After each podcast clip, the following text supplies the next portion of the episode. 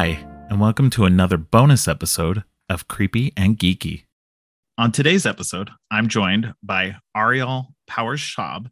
She's a writer for Moving Pictures Film Club, and as of this recording today, she is the new administrative assistant for Ghouls Magazine, where she is also contributing writer. Welcome to the show, Ariel. Hi, thanks for having me, Robert. Yeah, thanks for being on. So, what I like to do on this podcast is talk about two or more movies that are connected in some way. When I have a guest on, I like to have them choose the movies, or we work together to find a couple of movies we can both enjoy talking about. Uh, Ariel, you suggested a small list of movies, and from that, I chose The Autopsy of Jane Doe. Mm-hmm. Then I suggested we pair it with The Taking of Deborah Logan, which I had not seen before.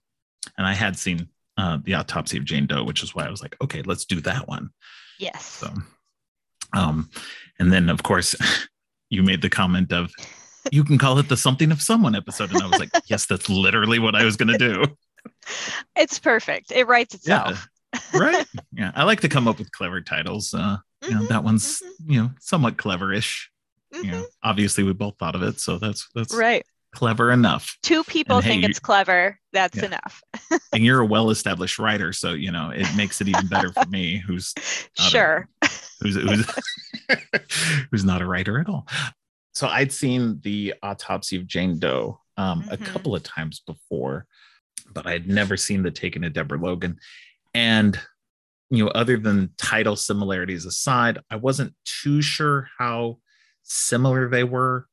But after watching them both recently, they are very similar in not necessarily tone, but similarities in setting.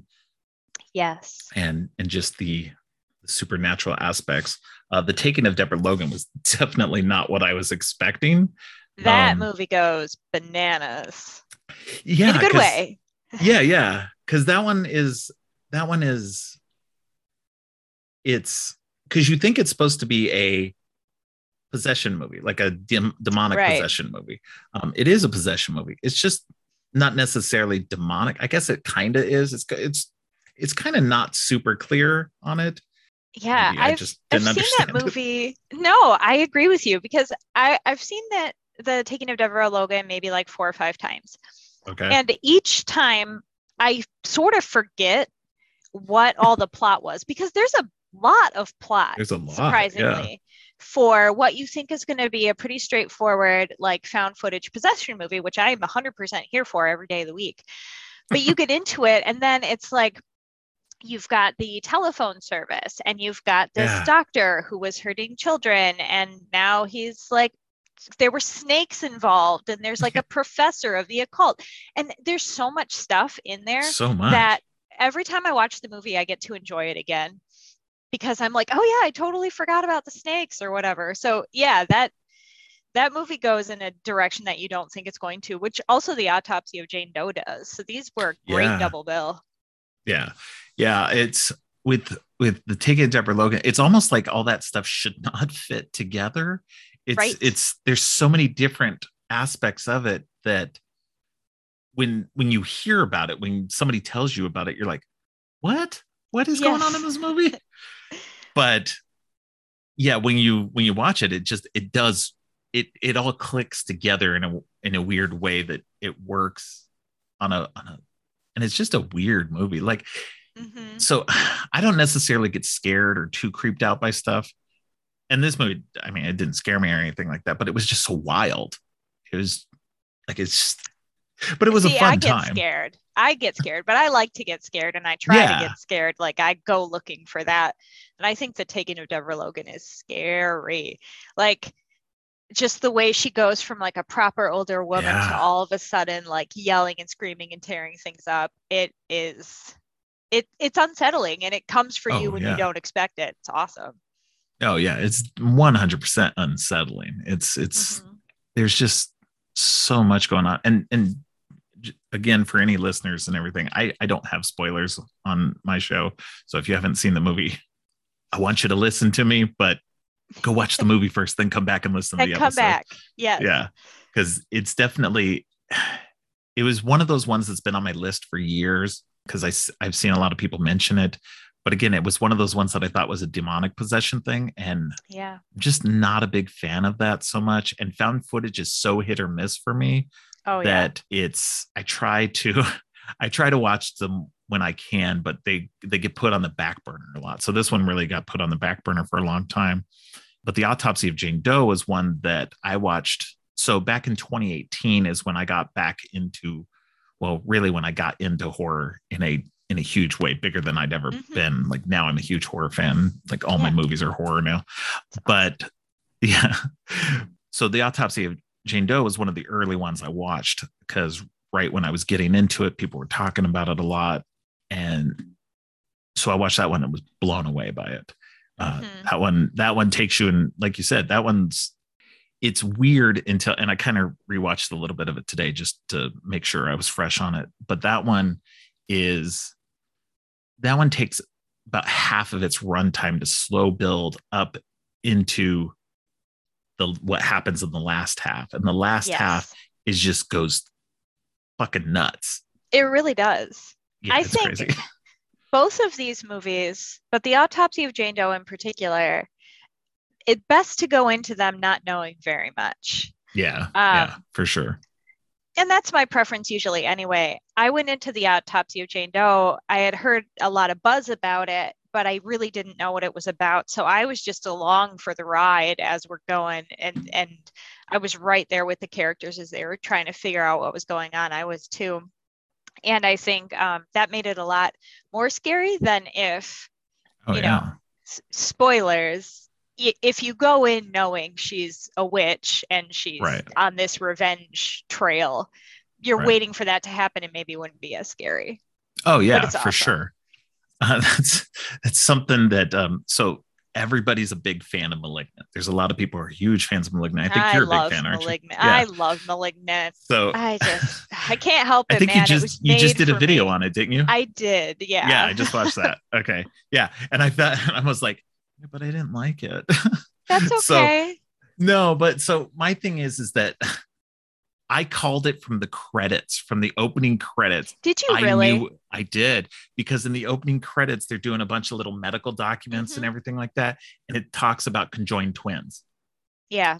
And so I was like, that's what's happening. She's being controlled by her conjoined twin. She's the one who's doing it. I didn't predict that it was like, you know, Gabriel on the thing and she was going backwards like that. That was crazy, of course. Yeah. But but because I called it, I just kept waiting for the reveal. Yes. And it and it took so long to happen that it, I was just like, yeah, eh, this is just like it was it just wasn't for me in that way. It was it was a good movie. It was crazy, like everybody says, that like that last bit just is mm-hmm. bonkers, but mm-hmm. it took so long and that that run up to it felt so slow to me because I suspected that that was the case that and I and once it happened, I was like, I knew it. That yeah, yeah, it kind of spoiled it for me in a way. That wouldn't be as much fun. Uh, yeah, yeah, I I could totally see how that wouldn't be as much fun. Yeah, uh, yeah. So with both of these movies, I had no clue. Like like I said, with the the Taking of Deborah Logan, I was I thought it was a exorcism style movie, mm-hmm, mm-hmm. and was not prepared for basically the snake cult that it yeah. really was. She was possessed by like some kind of, I mean, she was possessed by a demon of sorts, but it was more of a snake demon, like right something other so, more otherworldly than actual demons. Yeah, being summoned. So there was this doctor, Henri Desjardins, who is trying to summon this snake demon, and he has to kill five children to do it. He right. kills four children before he gets caught, and Deborah Logan's like good friend or maybe partner Harris is involved in that somehow, I which totally also we find out. Was, uh, yeah, he was, he's like a red herring for a while, and you're like, he's he definitely involved, but how is he involved? Right. So then Henri comes and sort of possesses Deborah Logan to try to get her to kill a fifth child. So it's like she's possessed by a dead man who's trying to summon a snake demon and you know it's just a regular tuesday right just a normal tuesday just in the horror normal day yeah yeah it's um yeah so like what the the between the two movies, the like the similarities that I noticed and everything were that they were pretty well self-contained. Um, mm-hmm. in the autopsy of Jane Doe, it's mostly contained to uh, the house of this father and son uh, who are morgue uh, morgue workers, um, like uh, morticians, medical examiners, Funeral, that yeah. kind of thing. Yeah. Um, so they work for the the police brings in this body, this Jane Doe body that they find under the house, which is this body's completely clean. There's no like she was buried in the dirt, but like she's not dirty. Right. She's very clean. She's got a little peat moss under her nails and stuff, but beyond that, she's mm-hmm. very clean. And she seems like she's only been dead a couple of days, but there's no way that she could only be dead for a couple of days because she was underneath a house. And right. so the father and son, they have to do the autopsy for her, and it's all in the underground of their house. Mm-hmm. And so everything is super self contained, mostly in the, I guess, autopsy room. Right. And whereas the the taken Deb- Deborah Logan is mostly around her home, which is out in the woods, kind of out mm-hmm. far away, where she was a uh, was it called switchboard operator. She had a right. like a specialty switchboard uh, operation that she did in what like the 50s and 60s, and she helped keep that town like connected. Mm-hmm. Um, and yes. so uh, so she they both like, have important roles in their community in that way. Deborah Logan yeah. with her switchboard business, right. and um, gosh, I can't remember his name, but the mortician in the autopsy of Jane Doe, Tommy, are both yeah, like Tommy. their communities are counting on them for these services that ultimately exactly. lead to their demise. Right. Yeah, exactly. Yeah. And that's the thing with Deborah Logan. By the point we see her, she's suffering from uh, uh, Alzheimer's. And yeah it's been a while since she's needed to run the switchboard because that stopped being necessary being a thing. like the 70s and 80s yeah. Uh, so you know she's you know retired and you know just living at home and her daughter uh, is concerned about her welfare. And so a documentary crew uh, university documentary crew uh, comes in pays them some money helps them with their bills and such and uh, wants to document alzheimer's uh, you know, somebody going through Alzheimer's disease. And that's when shit hits the fan. Yes. yes. Very much so. Yeah, it's uh it goes downhill very quickly. But yes, they both have uh both uh Deborah Logan and Tommy the uh morgue worker. He um they both have important jobs that they do for their communities or had important jobs that they did for the communities. Mm-hmm. And so they're very tied to their communities as well. And uh whereas one is taken over by something the other one is i guess attacked. Yeah. Yeah. So yeah. So the body that they bring in in uh, jane doe the jane doe is a what they find out literally halfway through at the, right around the 45 minute mark is they peel back her skin and find out that she's got like runes and everything else written inside of her. Right. And uh and that's when shit hits the fan for them. I love that reveal. Oh, it's it was I so that reveal. Like because there's such a there's such a tense thing going on in that movie that they keep finding things. Like yes, first it's like um uh, I don't even remember, but like they find like the plant, the jimson weed inside of yep. her that help paralyze her, and they find her. Um, uh, first, they find out that her wrists and ankles are severely fractured, like she'd been yes. tied up, uh, but she's got no ligature marks. So it's there's lots of these little signs of assault to her body mm-hmm. that you can't tell from the outside, but everything's on the inside. Mm-hmm. And as they literally peel back the layers, they find more and more strange stuff going on. And yes, it's I I could never have guessed that we were going to have spells tattooed on the inside of her body. Like, right. Give me cursed skin every day. Now I want it in more movies. Right. Oh man, that's just it's it's, it's crazy. You don't get a lot of that. Like even just you know ritualistic um even tattooing as a as a story thing in a, in a lot Not of movies. a lot. No, it's interesting. You would So think that that would be more of kind that. more of a thing, right? Yeah. Let's, let's start amping that up a little bit more. Speak it into So- existence. Yes. Somebody get on that, because it's not going to be me. Uh, no, or me. I'll talk- I'll We'll talk about it afterward. Exactly. Yeah, I'll write about it. so, Something else I noticed that was a similarity between these Yes. two that I hadn't really thought about before was the uh, parent and child relationship. oh yeah, in Yeah. the taking of Deborah Logan, her adult daughter, Sarah, is caring for her in a very active day to day way, helping her with her Alzheimer's. And in the autopsy of Jane Doe, Austin and Tommy are working together, and Austin's not taking care of Tommy in such an explicit way because Tommy is still able to care for himself, but he's grieving his the loss of his wife, Tommy's wife, Right. Austin's mother. So Austin is there for Tommy in a lot of ways that maybe in a different circumstance he wouldn't need to be. So both these adult children feel really connected to their parents and want to help them and be there for them and then, you know, end up going along these crazy dangerous rides with them. But that was something I hadn't thought about before that I noticed when I watched these two back to back. yeah. That's that's yeah. I didn't I didn't even think about that. You said it just now. Yeah, it's it's definitely um.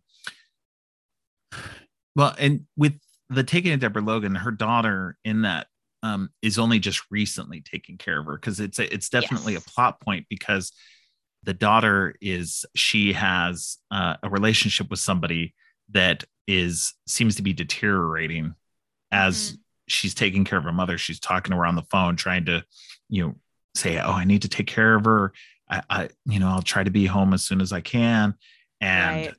you know that that so there's both on both sides there's kind of these strained parent child Yes. relationships not like not super strained but just a little bit enough that um, it causes a little bit of friction for sure and It does.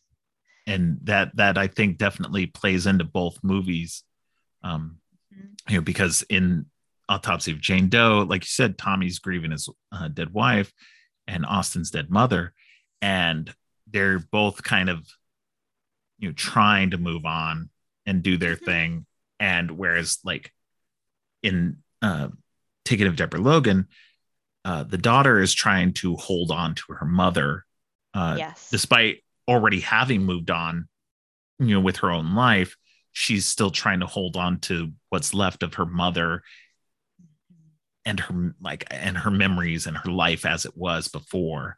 And Yes. so it's an interesting on both sides to see the the the parent child dynamic. Uh, That's on that. absolutely true. Yeah, because Austin feels this pressure to work at his dad's, you Mhm. know, f- funeral business or um gosh, I don't know if they do funerals, Yeah. but the you, the the preparing of the corpses, whatever we call that professionally. And Austin doesn't really want to do that. And we learned that through a conversation Austin has with his girlfriend. And so you're right, there is tension in those relationships as much as those, as much as Austin and Sarah care for their respective parents, they're also kind of like, ugh, I wish it wasn't this way, which is, you know, relatable to a lot of people with families. So I was, I- Yeah. that, that struck me this time when I watched it. Yeah, most definitely. It's um it's it's I I think that's with both of those movies that you can look at it as, you know, a parent or a child or whatever. And if you have that kind of relationship or have, you know, similar relationships, you can definitely relate in that way. And that's what I really love about good horror movies is Oh, that yes. a good horror movie is a movie that can exist without the horror aspects of it that if you took some of the horror out of it you could also see the movie on on another level whereas with you know jane doe you're Mhm. looking at a father and son navigating um, their relationships in the wake of the mother's passing and as the son wants to go on and become his own man while the father is also trying to hold on to him and trying to pass on his knowledge because he sees that his son can do this but Mhm. You know the son is resisting it. And in taking it to Deborah Logan you've got the daughter who's already moved on moved away. And then the mother's you know starting to deteriorate so much that she needs somebody. And as much as you know harris the red herring um, is there to help he can't be there all the time. And you know you that that that having to go back to that parent and having to take them when you've already left and gone on with your life and then having to sacrifice what you have in your life to then go take care of that parent. There's so many on both of these there's so many layers to these movies that taking out the horror aspects there's these just good dramatic um, moments and stories that go into them that make these movies so much more deep than just surface horror movies and then just yeah. add in the horror and then it just elevates it even more so that's absolutely true both of these movies have a strong foundation of characters that we care about and tension in the plot and, and conflict that we want to see resolved. And then we put the horror on top of it. And right. it's just a beautiful layer cake of media. exactly. and that's what I think the best horror movies do. Like, and, and there's a, and I would say, generally speaking, a lot of, there's a lot of great horror movies out there and they do that well where you get the, the generally great you know human beats of everything the human stories and then you've dropped in the the crazy nutso horror stuff that just makes everything go to hell.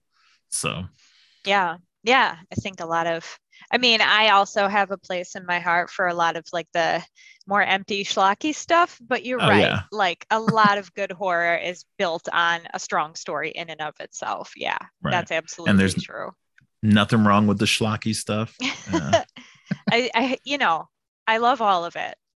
yeah, yeah, most definitely. I'm a I'm a big uh, horror comedy fan myself, so uh, oh I yeah, like a good like a good like a good like you know Tucker and Dale versus Evil. Love it. Um, yes. Uh, Shaun of the Dead, Cabin in the Woods, that kind of thing. Mm-hmm. That's you know sc- Scream, obviously.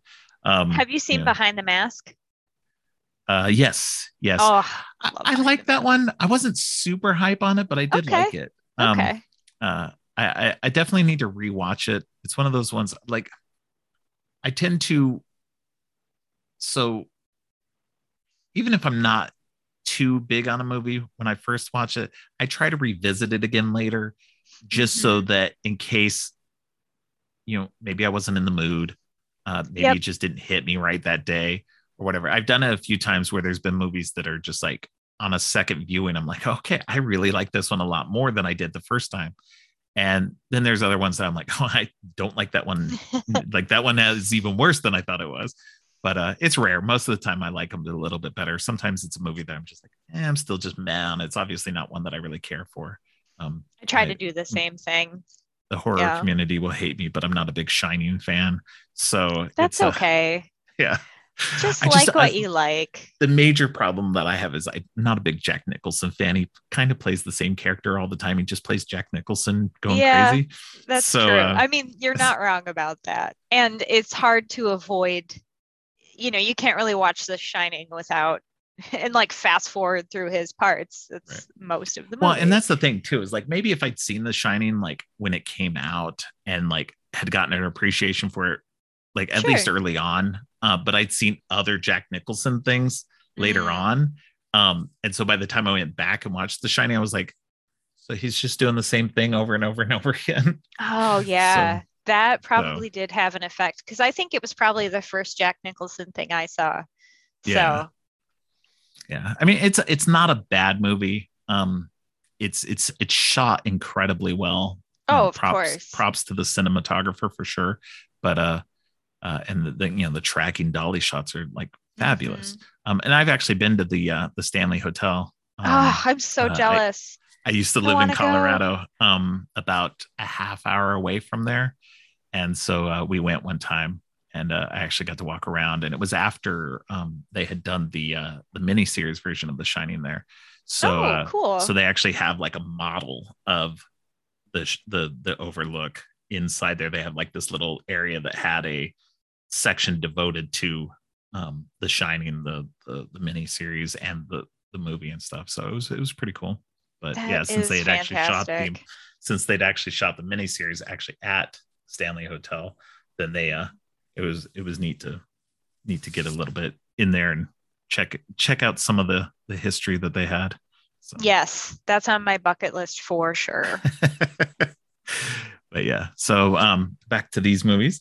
Yeah. Um so now that we're talking about it and everything, mm-hmm. I'm also seeing the similarities between I guess witchcraft and cult stuff. Yep. I mean, we've got in the in the Taking of Deborah Logan, you've got um, this doctor who was involved in some kind of snake cult thing going on, and in Jane Doe, you've got this body who's a vengeful witch wreaking havoc upon you know after her death. You know, like mm-hmm. it, it's so you get this kind of it's not even necessarily super i mean it is supernatural but it's very steeped in both of them are steeped in folkloric and yes. uh, witchcraft cult uh, type stuff. So you get a lot more of that um, in both of them. You're getting kind of more folk horror, not exactly. not in terms of uh, uh, setting or anything like that, but you're getting it in the the outer context of it all. And which I could have like a prequel of each that yeah. would be folk horror. Yeah, yeah, and maybe maybe uh, um, Robert Eggers' uh, The Witch. Hey, considered a prequel to. Uh, it's a spiritual uh, prequel. There you yeah. go. Double bill that.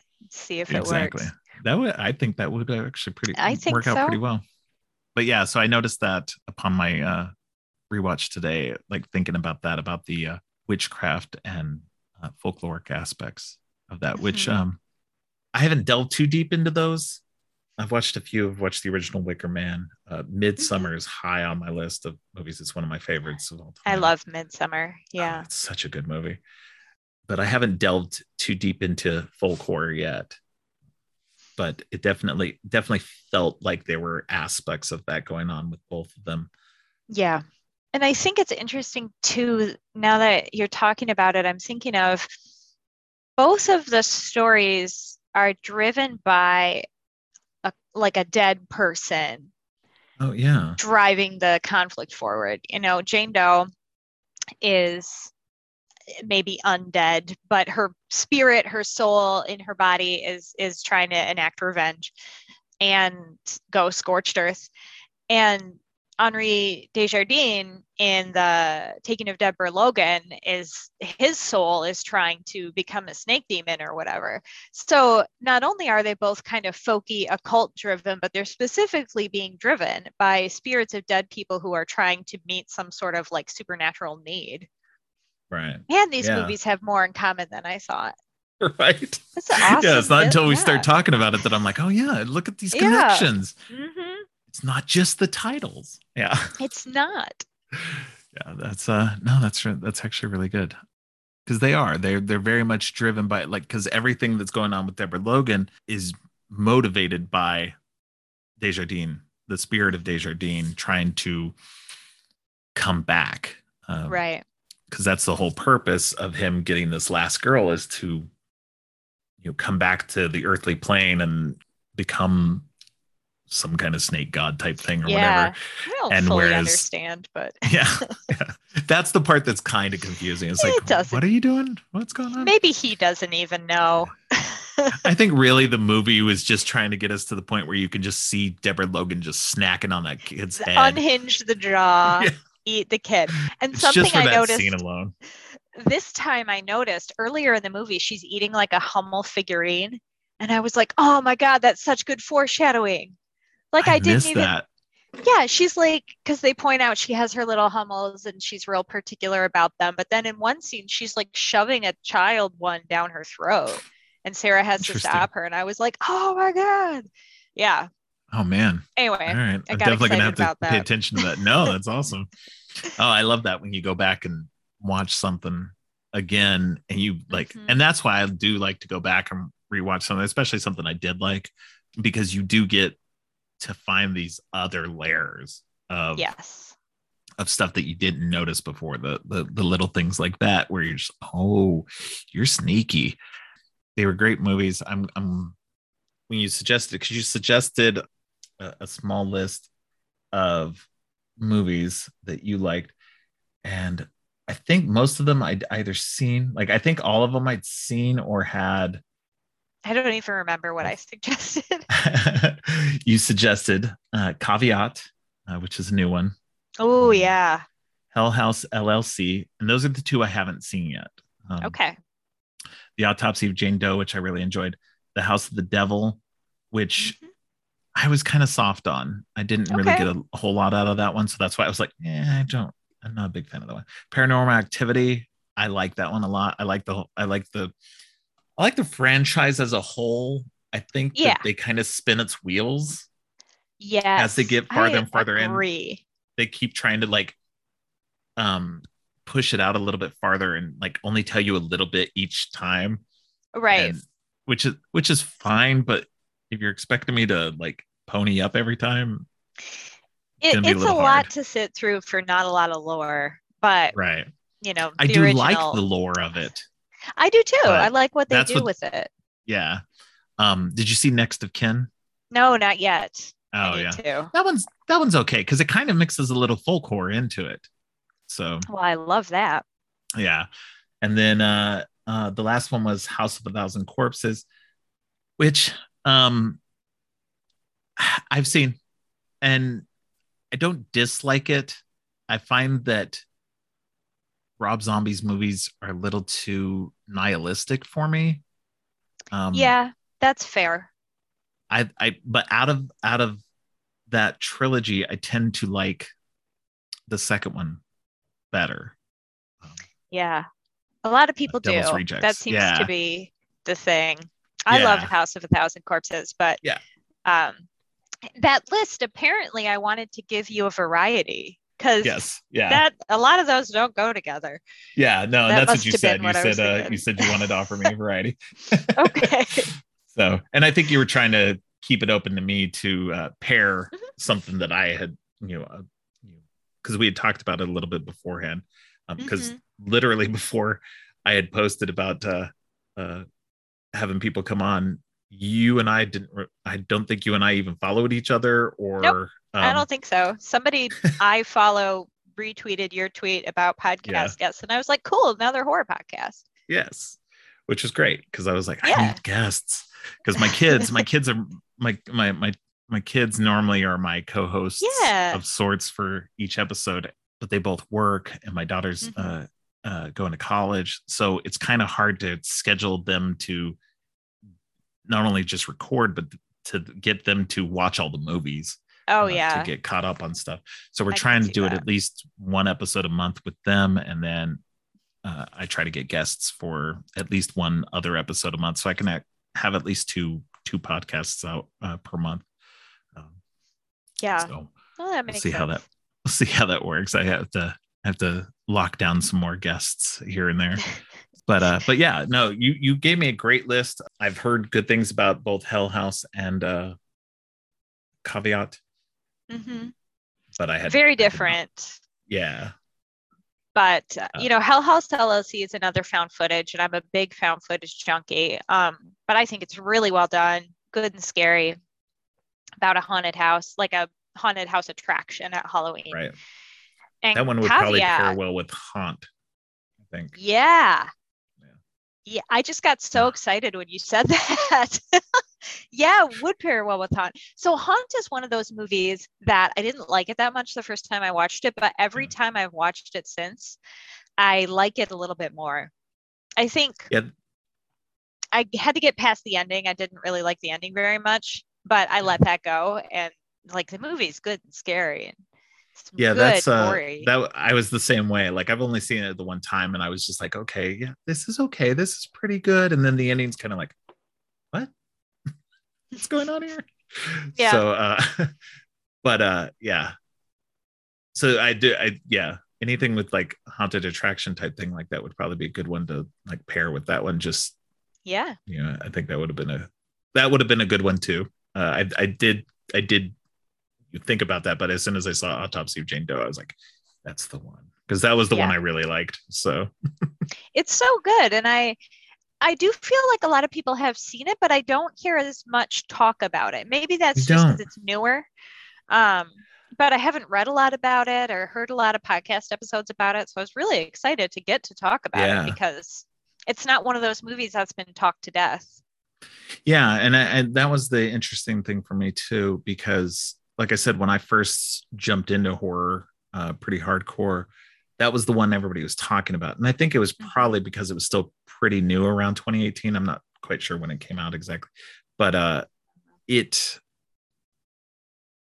was one that everybody was talking about and was like, but it, they were talking about it like it's one that not a lot of people had seen yet. Yeah. And so I think that's still possibly the case. There's still a lot of people who haven't seen it because it's it's definitely a lower movie.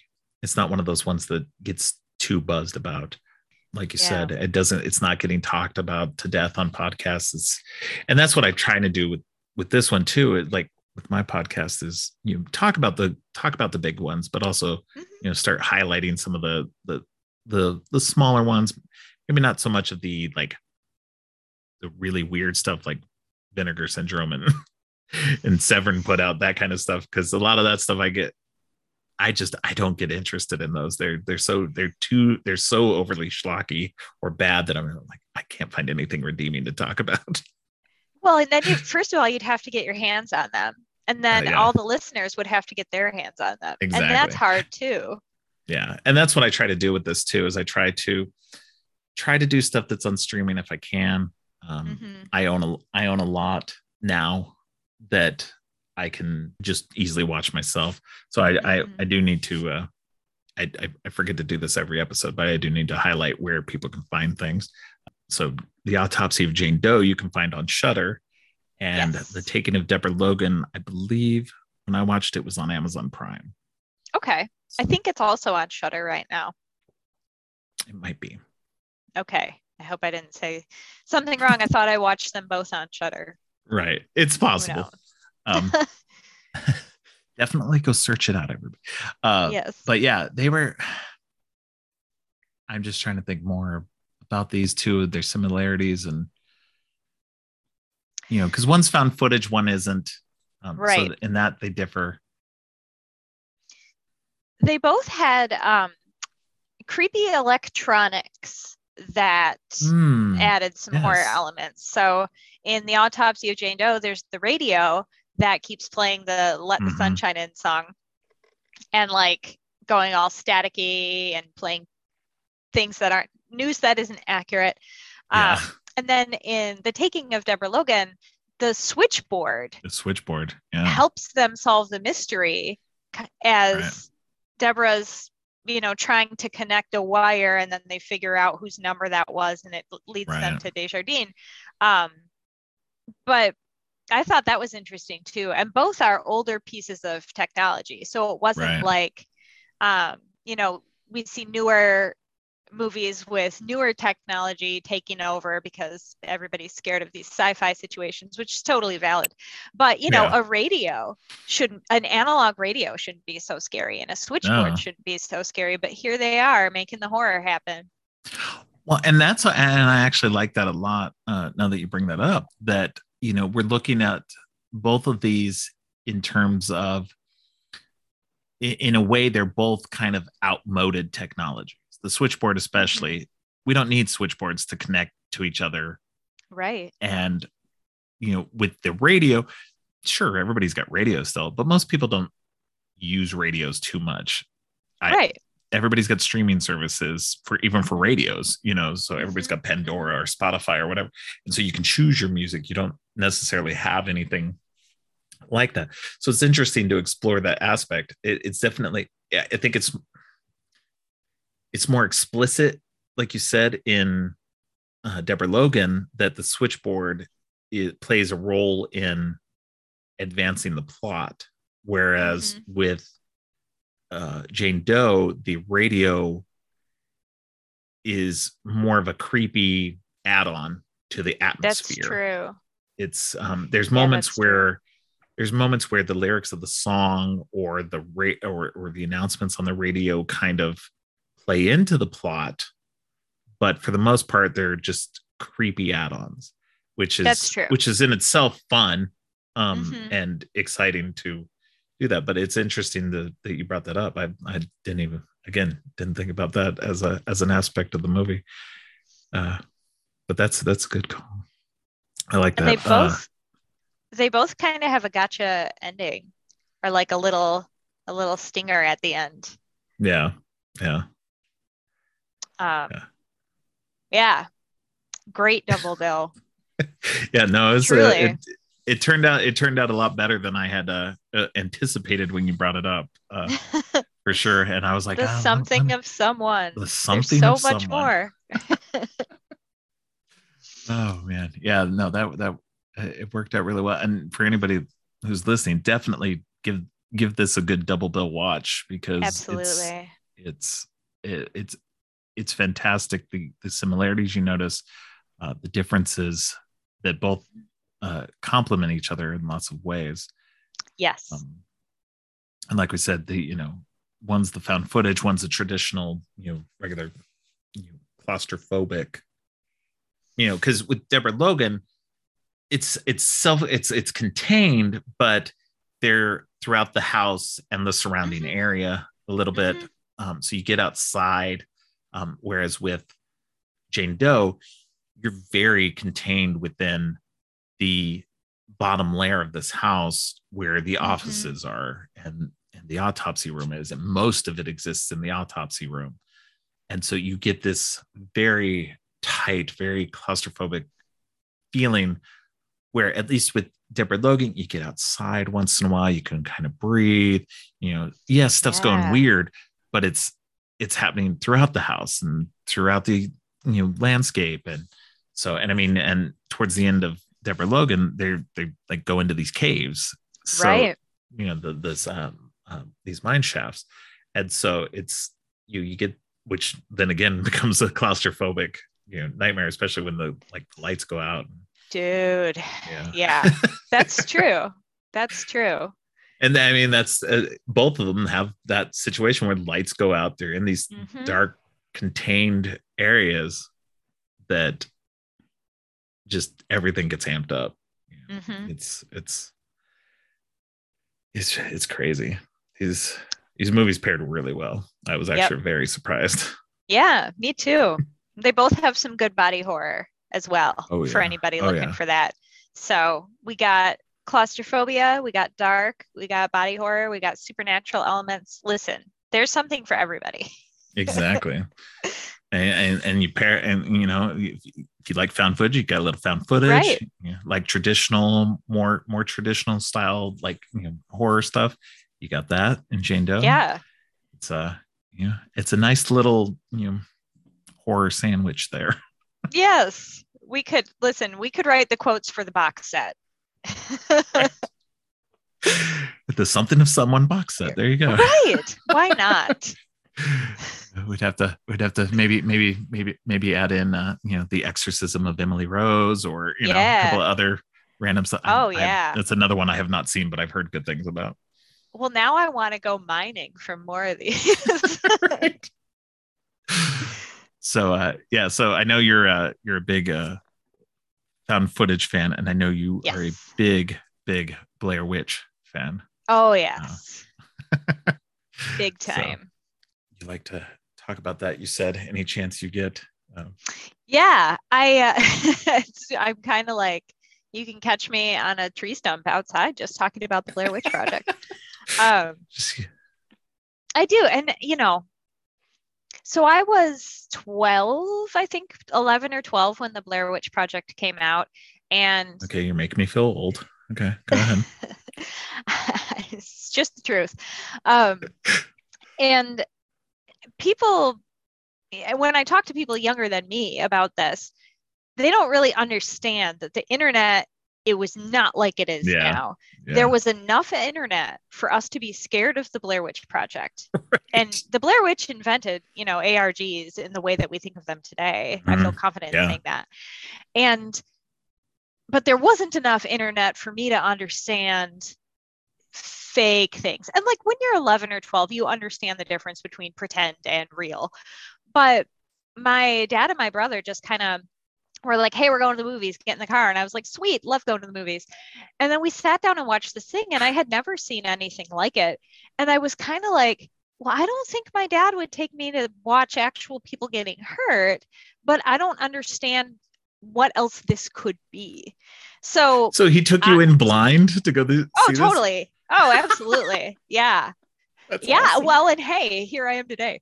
Um, so on the way home, they explained to me that, you know, it was just a movie. And I was just like, I since then have been chasing that fear, like trying mm-hmm. to get mm-hmm. as close to that fear again as I can. I'm like, oh, can I find another movie that makes me feel the way that the Blair Witch Project did when I saw it in the theaters and I didn't know what the hell was going on?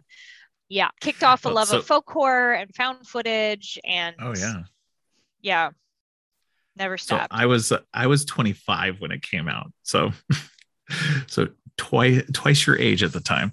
I so so yeah, so when I when it came out, the marketing for that also was like it blew me away because mm-hmm.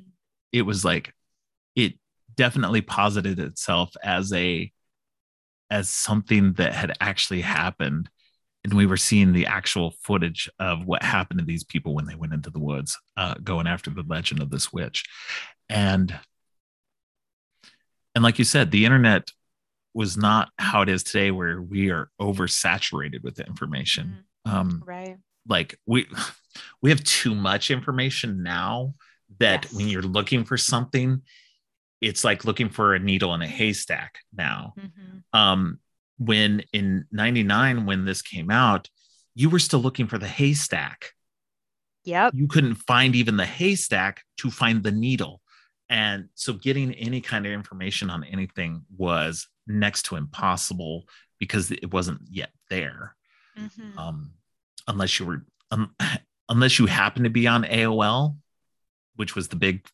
service at the time if yep. you were connecting through anything other than aol it was it was a, a wasteland out there.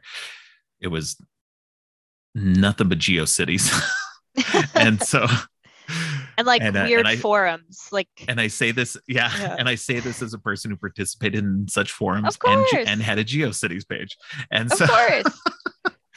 and so yeah the the the blair witch was a phenomenon on a par that you can't n- nobody understands it today. Everybody does not understand. Really they go don't. back and watch Blair Witch now. And they're like, but why? Why is this? Why is this scary? Because like when you watch it from that perspective, because I've you know I watch I love Blair Witch, but mm-hmm. when you mm-hmm. watch it from that perspective of like somebody who wasn't a part of that, then you're kind of like, yeah, but why is this so? Why was this such a big thing? it's yeah. like because we all thought it was real. Like I knew it wasn't real, but you still go into it going. You kind of but it feel like it maybe might be, it might be. Yeah. You know? And, and their IMDb me, IMDb pages like said they were missing or deceased. And you're just yeah. even if you know it's not real, you're like, well, how much do I know for sure? Yeah. Well, and the funny thing is all three of the actors, um, like one of them has gone on to do a little bit more. Um, mm-hmm. one of the guys, I can't think. Yeah, the guy who plays Josh. Yeah, uh, He's actually in Unsane. Oh, okay. That came yeah. out a few he, years he's, ago. He's done quite a bit, but the other two, Heather and uh, the other one, they kind of they did a few things here and there, but they very light since then. And so that mm-hmm. kind of adds to it. And even the filmmakers haven't done a lot since then. So it's like they they just took this one thing and then just kind of rode off into the sunset. And that kind of added to it. Um, yes. And then surrounding that movie, we had The Curse of the Blair Witch, which was a faux documentary about. Just got chills.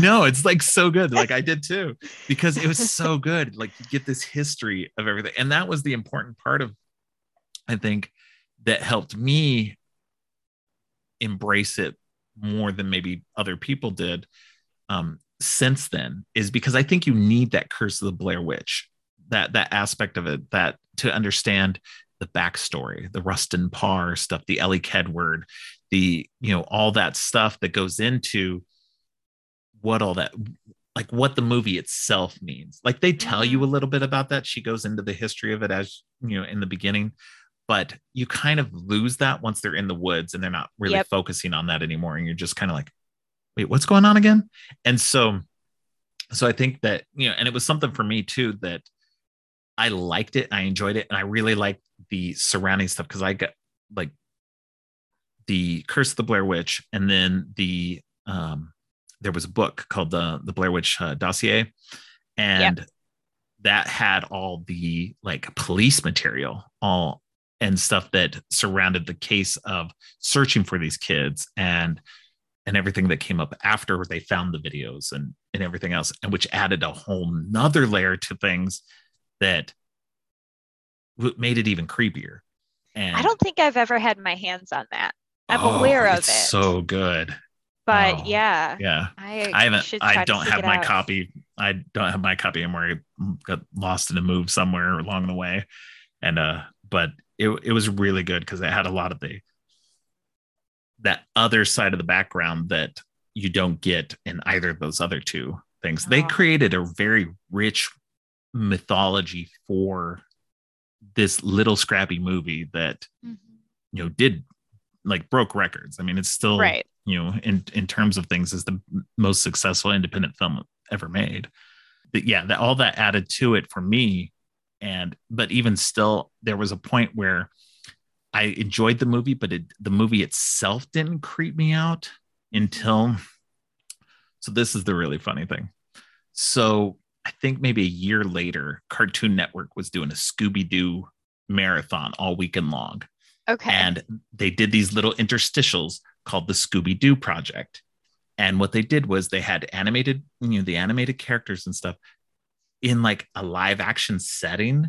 And so the Scooby Gang was going out into the woods and trying to get to some house out in the woods. And they were talking to real people. And they got to a house and they started running around and you know somebody was chasing them some like prospector guy or something like that it was it was stupid but then at one point at one point shaggy's standing in the corner like the one guy was in the end. He's like, I'm scared, man.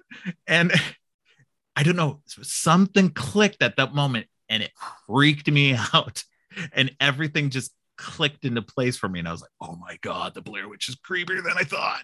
It's so, so creepy. It's so, it's so creepy. creepy. And on the Blu ray, they have a few alternate endings that they shot. Um, oh, I need to get that. And, and uh, they're all sort of the same yeah. thing but um you know some of them are like instead of him standing staring at the corner he's like floating or he's hanging mm. or um i think one he's looking at you they definitely picked the right one.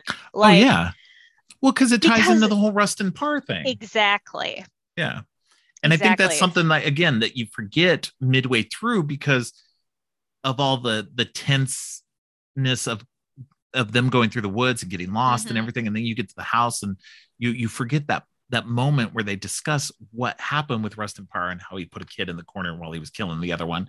Yep. And so you're just like, when you first see him, you're like, wait, why is he just standing in the corner? What's going on? And, and then like she gets knocked out, and then the movie ends. Brain. Yes. Yeah. And then it, like I said, it wasn't until later that I was like, oh my God. you know, it was like, that's what it was. So, because oh. they were in his house that shouldn't have been there. It burned shouldn't down. Shouldn't have been there. Yep. Yeah. But the children's handprints were everywhere. And yeah. uh, if I can just geek out about one more thing. Yeah. The sound design when they're in the house is absolutely out of this world. Like that, it's that so hollowness. disorienting. Yeah. yeah. And so they each have a camera, but only one of the cameras records sound. Oh, yes. And so you're, you're hearing it way off her, the distance. But she's in the distance, but she's yelling right here, but you're hearing her on that camera yeah. that's over there.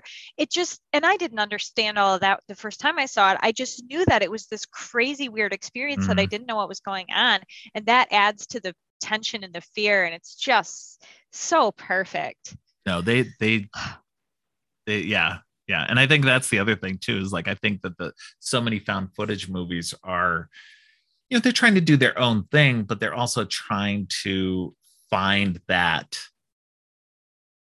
that combination of what blair witch did in yep. in terms of things Um, I'm kind of glad I didn't see it in theaters because people were. I didn't end up getting to see it until it came out on video, but you know, people complained about it being so jerky in the theater that it was making people sick. Um, yeah, I could see that, uh, and I can see that when I watched it on on on TV. But on TV, either they reduced that a little bit, or it just wasn't as bad because it was on a much smaller screen. Yeah, because so, you know, in '99 we had like maybe 32 inch if that. Right. So yes. Uh, but yeah, no, it's uh, but it's such a good movie. Um, I know we completely derailed off the the other topic, but uh, but I, I definitely well, want to talk a little bit about Blair Witch with you. Yeah, well, and all you got to do is say Blair Witch, and then I'll just be going for a while. So like, okay, so now here's the real question: Are you a fan of Blair Witch Two? Uh, the Book of Shadows. Yes. Um, I it's fine. it's a uh, it's a whole different thing than the yeah. first one. And it has a silliness to it that I enjoy. It doesn't have anything to do with my love for the Blair Witch Project. Right. But it's fine. oh yeah. Now see, I, I I enjoy I haven't watched it in years. I need to rewatch it again. I need to watch the the whole series again. I enjoyed the second one because it was it it took the super meta approach to mm-hmm. the first one, it took you out of that, like instead of trying to follow it up with something that was similar, it went into this completely batshit like mm-hmm. reality that was this super reality. And I find it really interesting that the guy who directed that, Joe Berlinger, he's the guy who just he's done a lot. He he mostly does documentaries. He did uh, um, the series of documentaries on the um, the kids in Tennessee. I can't remember what they're called. Oh, the um, West Memphis Three. The West Memphis Three. Yeah. So he, he did, did, that all, documentary. I've did, seen he that. did those documentaries. Yeah. Oh snap! That's crazy. Yeah, and he did the uh, the Ted Bundy tapes documentary on Netflix and really Ted Bundy movie on Netflix. So yeah. That's wild. I didn't yeah. realize that. yeah. So he's been mostly a documentarian. Uh, he's definitely done a few uh, regular movies, but yeah, previous to doing Blair Witch Two, uh, he'd done the the documentary on the West Memphis Three. So, well, now I kind of watch. I want to watch that with that in mind and see yeah. what that brings to Blair Witch Two. Yeah. See, there you go. You learn something new every day. I I did. This was educational. Right. That's what we try to do here is educate people. Yes. uh, but yeah, um, and then the the more recent Blair Witch, the uh, I guess uh, Adam Wingard directed that one. I wanted to like that one. I wanted to like it. Um, I wanted to the, like it because the the plot, the story behind it seems interesting. The the the brother of Heather goes to go find her and everything. Yeah, and I don't know. It just doesn't connect. It just yeah, it, it just doesn't. falls apart for me. Yeah, I agree. Um, I don't. It's not a bad movie. It's right. just not a great movie. It's just not on that level. And so, yeah, it just doesn't work as well. I think it's a little I, too polished as part of the problem. Exactly. Like exactly. you know, Blair Witch is so like scrappy because it's on like old cameras and mm-hmm. stuff. And then what you got with this one was you got drones and they cell phones GoPros. and good digital to yeah. and GoPros they got and, everybody has a GoPro and there's drones yeah. and everybody has a handheld. And it's like in the Blair, the original The Blair Witch Project, there's two cameras. They're found. Someone cuts that footage together to make the Blair Witch Project. Right. Does their best to put it chronological. Okay, I'll buy it. Yeah. I do not buy that after they all went missing, all their GoPros, all their drones, all their everything else were found, and someone took the time to go through all that footage right. and cut it together. And I'm a little bit of a found footage like snob. So I really care when I'm watching a found footage movie. Like, does it feel realistic that somebody would have right. found this footage and made this movie? Which is why anytime I'm watching a found footage movie and there's a camera in someone's shower, I'm immediately off it because I'm like, this is not real. Like nobody would would put this in the movie. But anyway, that's a whole other podcast. um, but no, yeah. So the the 2016 Blair Witch love Adam Wingard, got no problem with yeah. him, but I just it did not feel like the sequel I wanted it to feel like, and it makes me right. sad. And I've even tried to rewatch it and tried to like it, and I just not for me. Yeah, yeah, yeah. No, I felt the same way. It just felt a little little too polished compared to the 1st mm-hmm. one, and it tries a little too hard. I yep. think to um to capture that without doing the things that the first one did. And I think if you're going to connect it in that way, you either have to be Book of Shadows where you don't do anything like it and just try to connect it in a in a in a in a more meta way, mm-hmm. or you just leave it alone. yep. Know? So yeah. So uh found footage, like what it what would give me a give me a top five of your of your favorite uh, okay. Well, the Blair Witch Project. Of course. um, Paranormal Activity, Hell okay, House yeah. LLC. Um, I need to see that one. I really like this one called Butterfly Kisses. Hmm. That I, I feel that like, one. yeah, it's kind of a weird outlier. Um, Write that down. But yeah, I love Butterfly Kisses.